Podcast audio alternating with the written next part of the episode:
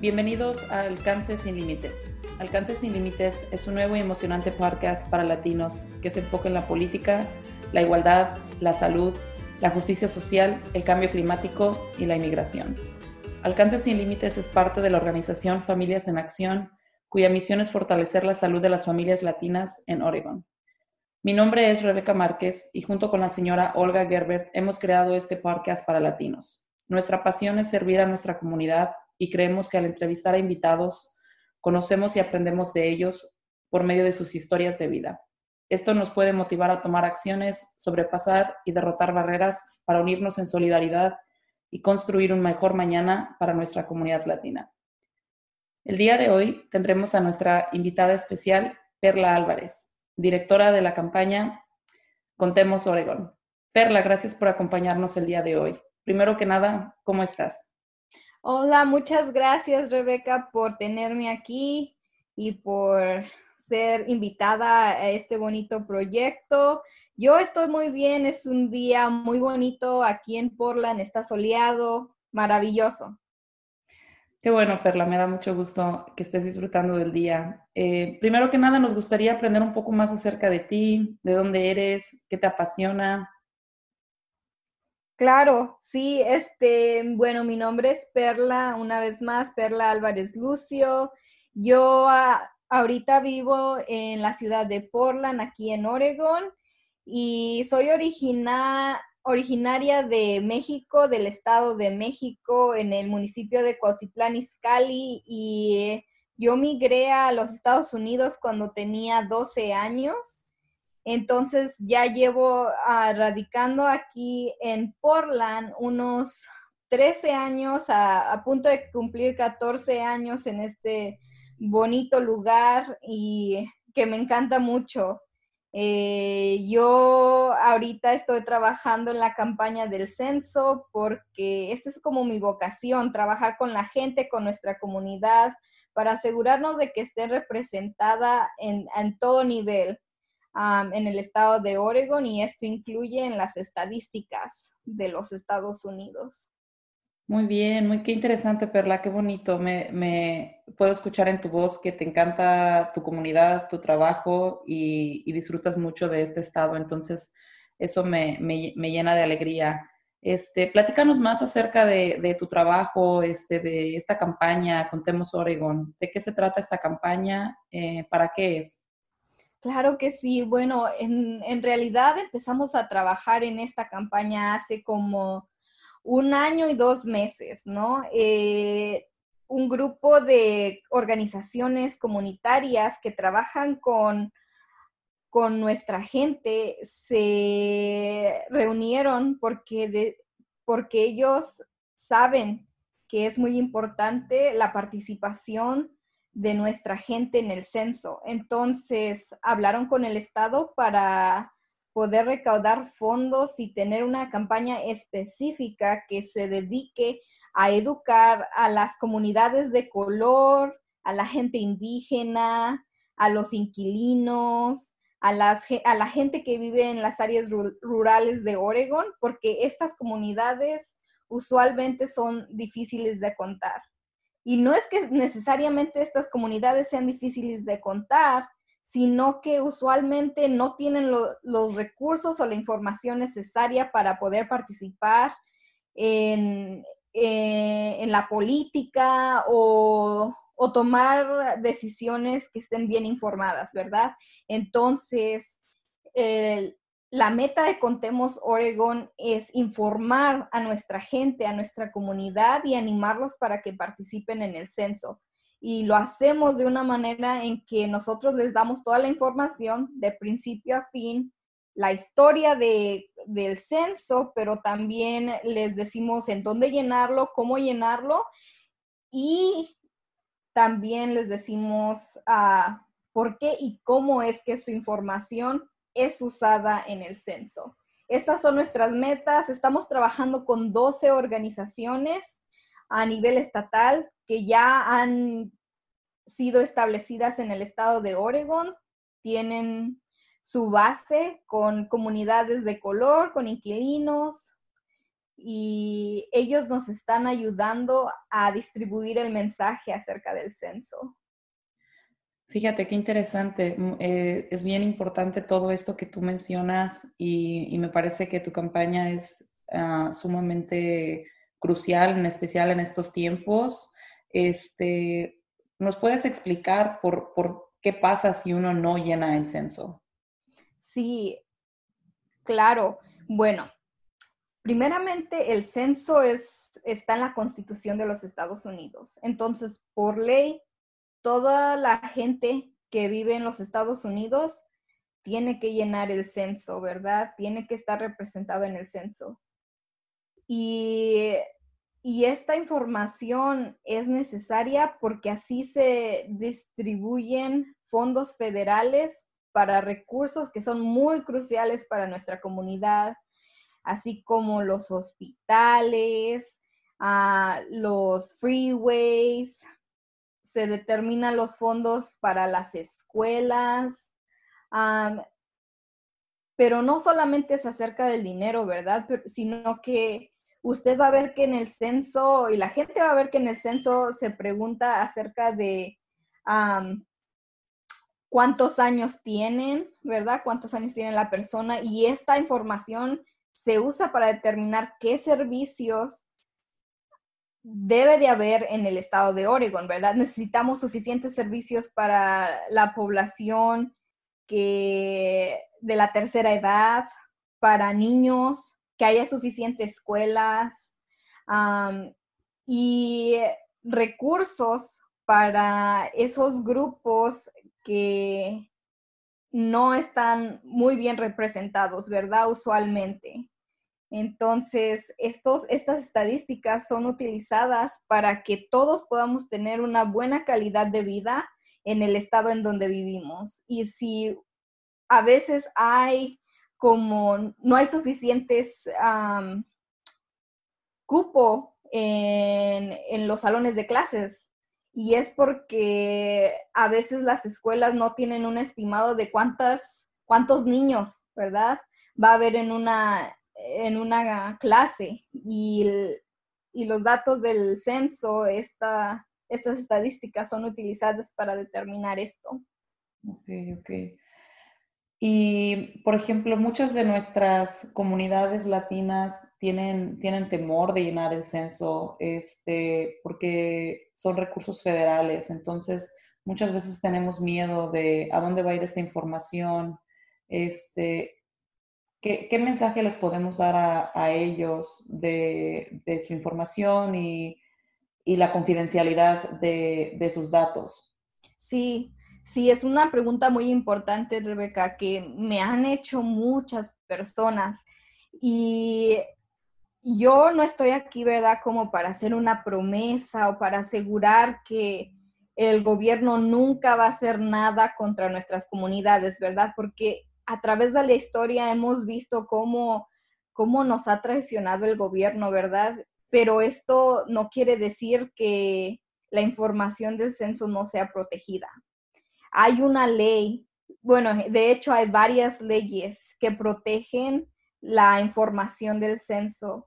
Una de ellas es el Código 13 de los Estados Unidos, el cual ah, indica que los empleados del censo no pueden compartir la información ah, individual de la persona eh, a ninguna otra oficina del gobierno o, o, no pueden hacer absolutamente nada con la información ah, individual de una persona. Solamente se pueden producir estadísticas con la información para determinar los recursos en cada estado o para que se estudien como estadísticas del Estado, ¿verdad? Entonces, en realidad se ven como datos de alguna cuadra, de una calle, para ver cuántas personas de qué edad viven ahí, de la raza, de, del grupo étnico, pero nunca se va a revelar la información individual de una persona.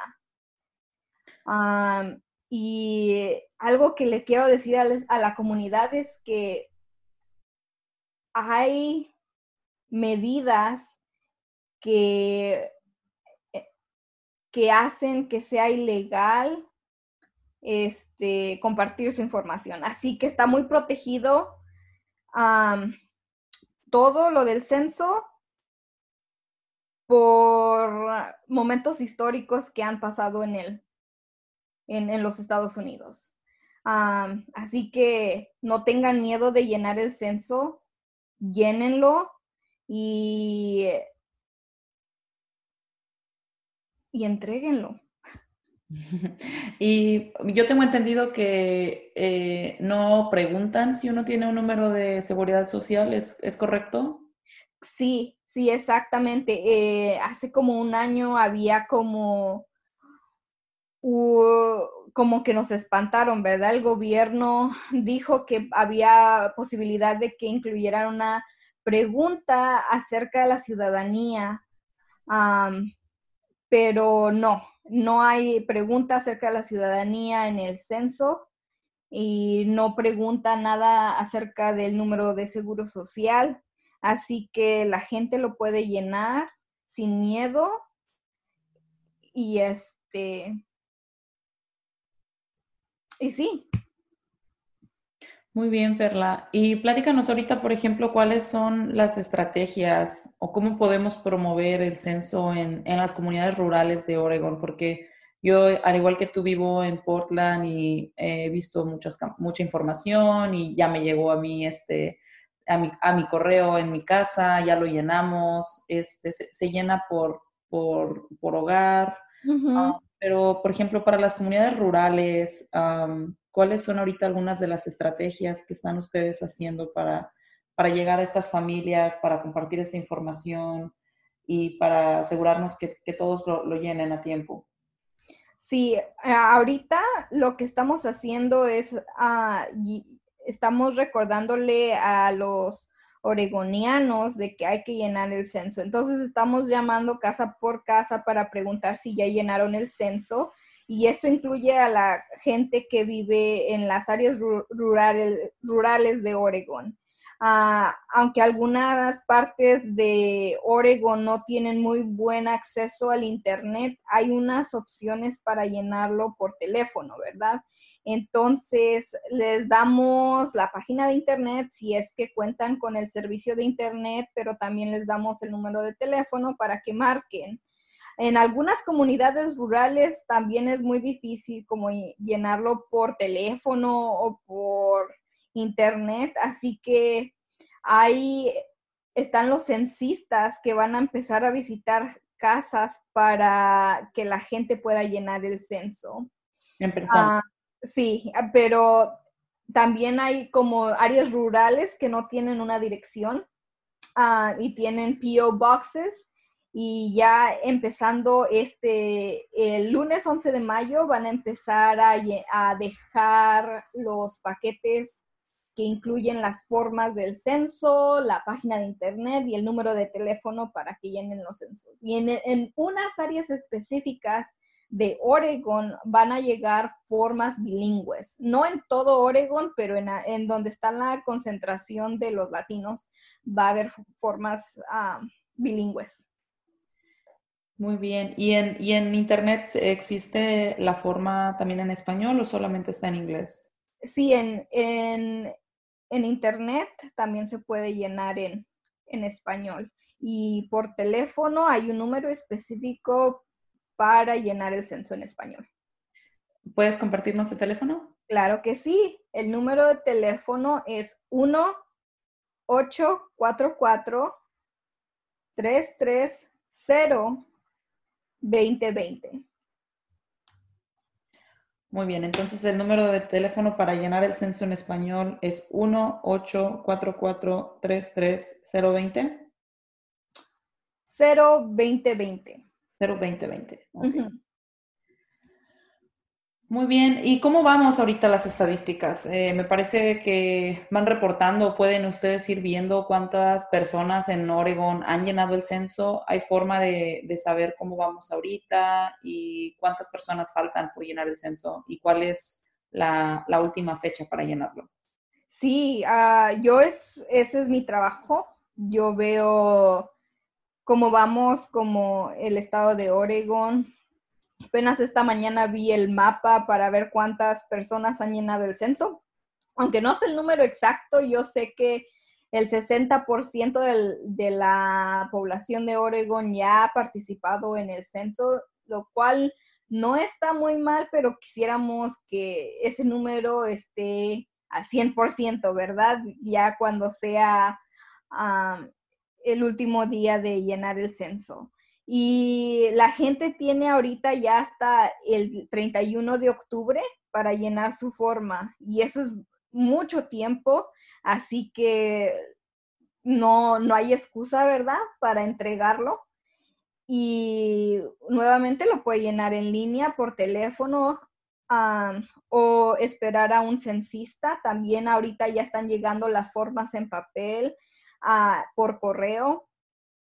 Y este, y en realidad nosotros queremos ver que ese número de llegue al 100%, que nos hagamos todos contar. Ahorita se ve que las áreas rurales del estado de Oregon no han llenado o entregado el censo y eso es muy preocupante, ¿verdad? Porque ah, usualmente las comunidades rurales en Oregon no tienen los servicios que necesitan para tener una buena calidad de vida y la información del censo ayuda para que estas comunidades tengan todo lo que necesitan para poder tener como acceso a los hospitales, a bibliotecas, a escuelas, todo eso. Muchos, muchos más recursos, ¿no? Exactamente. Muy bien. Y tengo entendido que solamente se tiene que llenar un censo por, por casa. ¿Esto es correcto? Un censo por casa, claro que sí. Así que si tiene a la suegra, al primo, al tío, al vecino, todos viviendo en su casa, llénelo. Y y si está rentando su casa o está rentando un apartamento y tiene más personas de las que había dicho que iban a vivir ahí, no importa. Su, a la persona que le renta no va a tener información de quién vive en esa casa, así que incluye absolutamente todos, desde niños que acaban de nacer hasta el más viejito que vive en su casa. Por ejemplo, si una mujer está embarazada, ¿se, contaría a su, a su bebé por, por, nacer?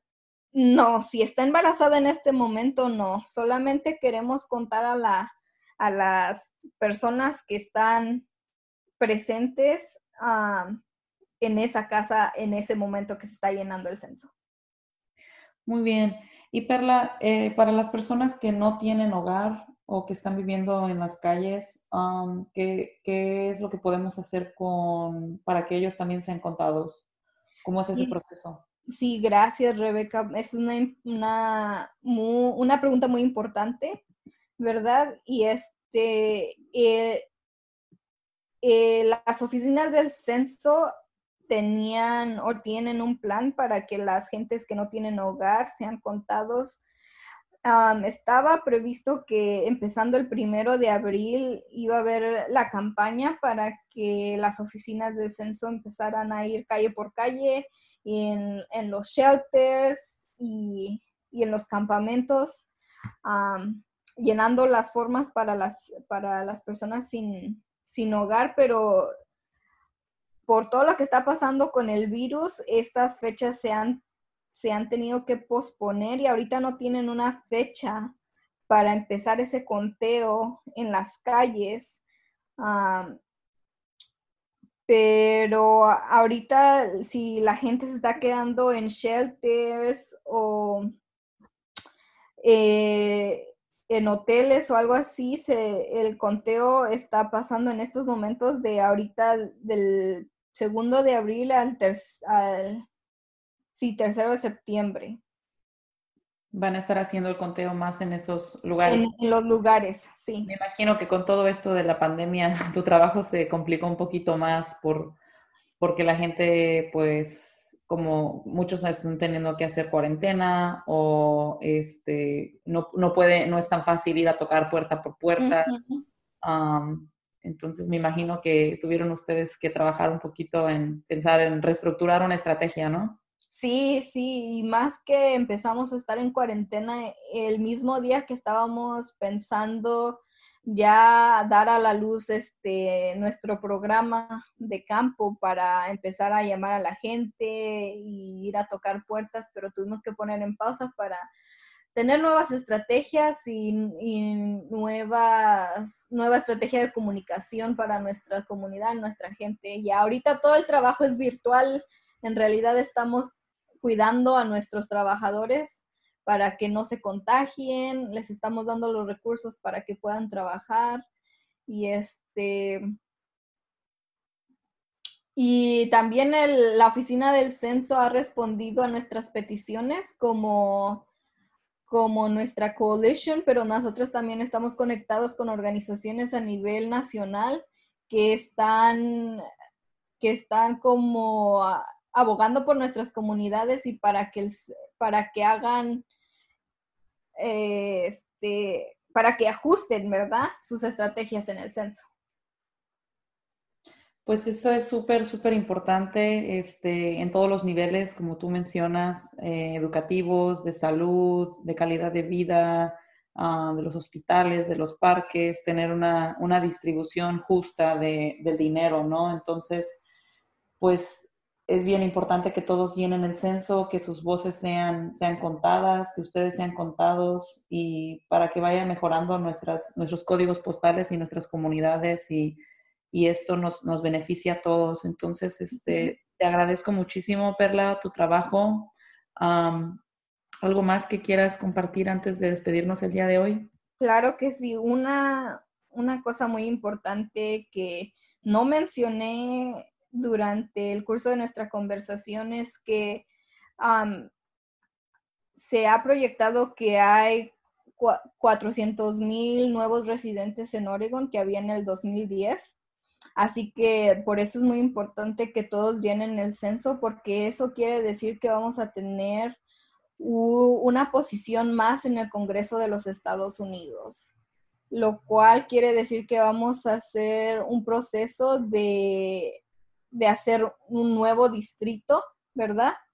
Eh, yo creo que en el área de Portland, lo más seguro. Vamos a y, esto es importante porque queremos que también nuestras voces sean representadas en el Congreso de los Estados Unidos para que podamos tener leyes que sean, que nos representen como gente aquí en Oregon y tener a un candidato que en realidad tenga los mismos valores que muchos de nosotros. Así que no solamente es acerca de los fondos federales que vamos a recibir como Estado, pero también de tener nuestra voz representada en las leyes ah, como oregonianos en, en el Congreso de los Estados Unidos. Y pues sí, llene el censo, mándelo, visite nuestra página de www.wecountoregon.org para que aprenda más de nuestra campaña. Muchísimas gracias, Perla. Este, nuestras voces importan, nuestros, nuestros votos importan y por eso hay que llenar el censo para que realmente tengamos esa representación, poder y dinero para nuestras comunidades. Ah, muchas gracias por tu tiempo el día de hoy, Perla, y a todos por acompañarnos en nuestro podcast Alcances sin Límites. Hasta pronto. Gracias.